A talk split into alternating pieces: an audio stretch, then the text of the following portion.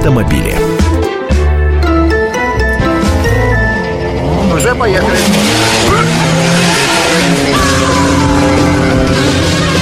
Кто это? По-моему, Даниэль. А кто же еще? Этот псих. Поспорим на что хочешь. Полиция его никогда не поймает. А, смотри, проспоришь, Пусква. Говорят, для жандармов что-то новое придумали. Ну вот я думаю, что узнали вы этот кусок из этого, из фильма, из знаменитого французского фильма «Такси». Эм, режиссер э, Жерар Пирес, это я вам обязан сообщить, чтобы у нас не было проблем с авторскими правами. Эм, наши полицейские, вот я думаю, сейчас примерно так же разговаривают, когда видят каких-то лихачей на дороге. Но скоро, наверное, перестанут это делать. Эм, мы тут с Андреем Гречанником, который пришел ко мне в студию. Привет, Андрей. И всех приветствую. А мы тут зацепились за такую тему. У нас в ГИБДД, московском, насколько я я понимаю, да? Да, это столичная новость. Вот в московском ГИБДД собираются создать спецотряд по борьбе с лихачами. Спецназ ГИБДД.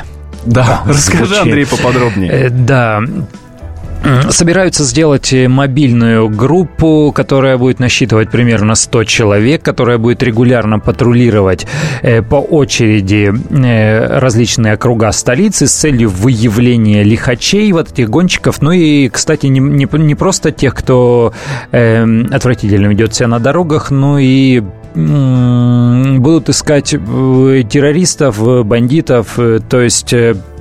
У них такие широкие полномочия будут полицейские. Наверное, искать будут по номерам и, или по лицам. И будут привлекать для этого еще и вертолет. То есть, я не знаю, то ли боевики у нас начнут разыгрываться на улицах с погонями и перестрелками.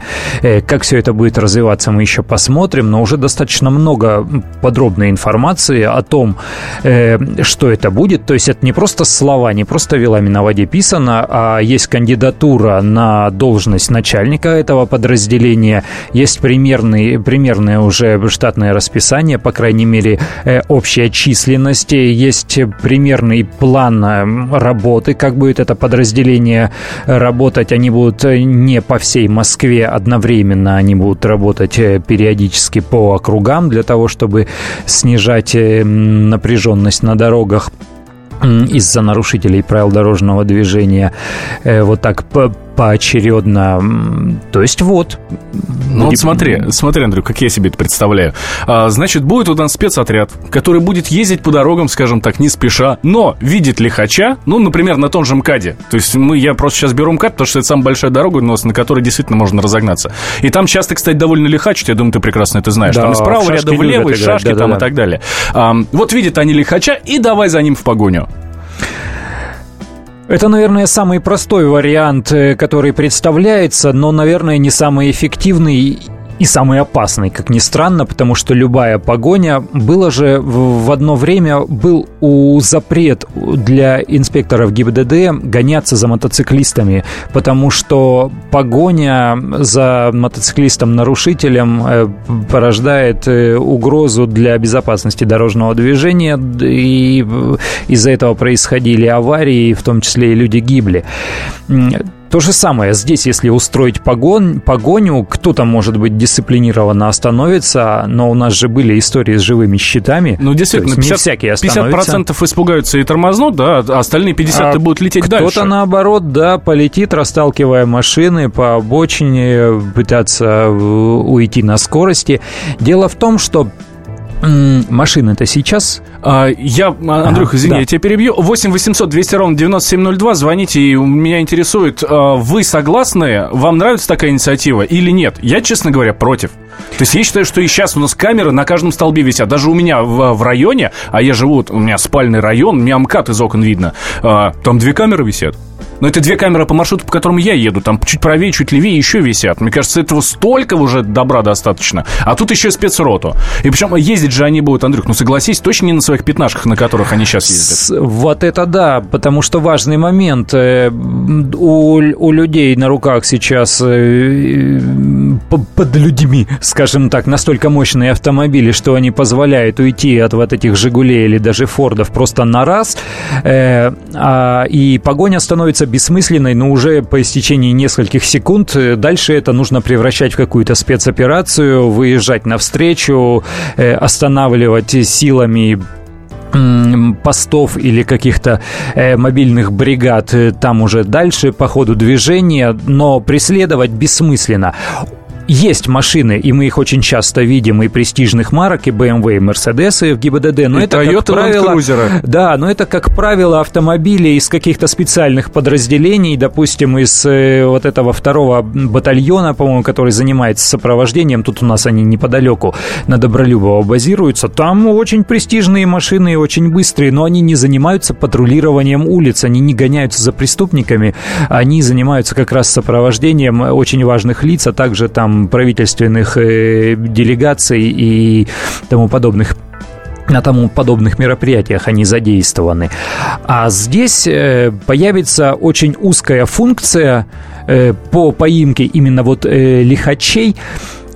Вообще, вот если брать правила дорожного движения, у нас нигде не прописывается, что нарушителей на дорогах должны останавливать обязательно э, инспекторы госавтоинспекции. Там указывается полицейский. То есть, в принципе, у нас полицейские все равны, и любой э, ППСник может остановить нарушителя правил дорожного движения, а ДПСник, э, напротив, должен ловить каких-то криминальных деятелей, если м, произошло там убийство или ограбление, и например. Паспорта у нелегалов. Да-да-да. То, то есть у них общие функции. Но как-то так у нас сложилось в правоохранительных органах, что не получается вот, вот этой многозадачности, которая сейчас востребована, ну, наверное, во всех профессиях, у полицейских нет. У нас обязательно нужно создавать узкие подразделения, которые будут заниматься своей спецификой работы. А еще...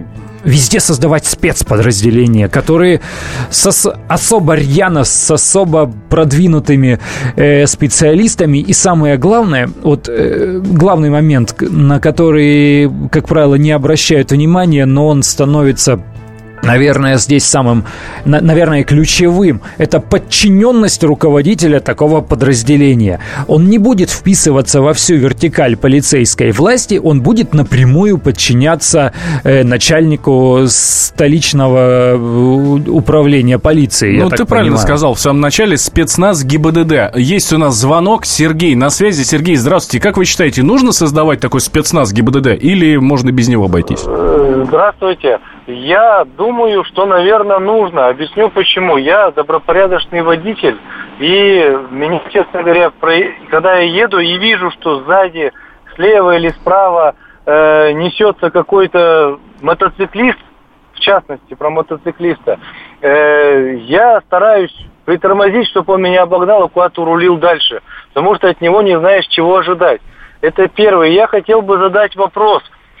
Давайте. Правда ли, что э, в Башкирии, в городе Уфе, э, как-то-то ранее было, то ли в том году, то ли в текущем году, была создана некая группа каких-то крутых мотоциклистов, на них посадили, э, на этих на крутые мотоциклы посадили э, полицейских, и они всех вот этих вот отморозков, которые гоняли по городу, выловили и конфисковали вот эти все мотоциклы. Спасибо.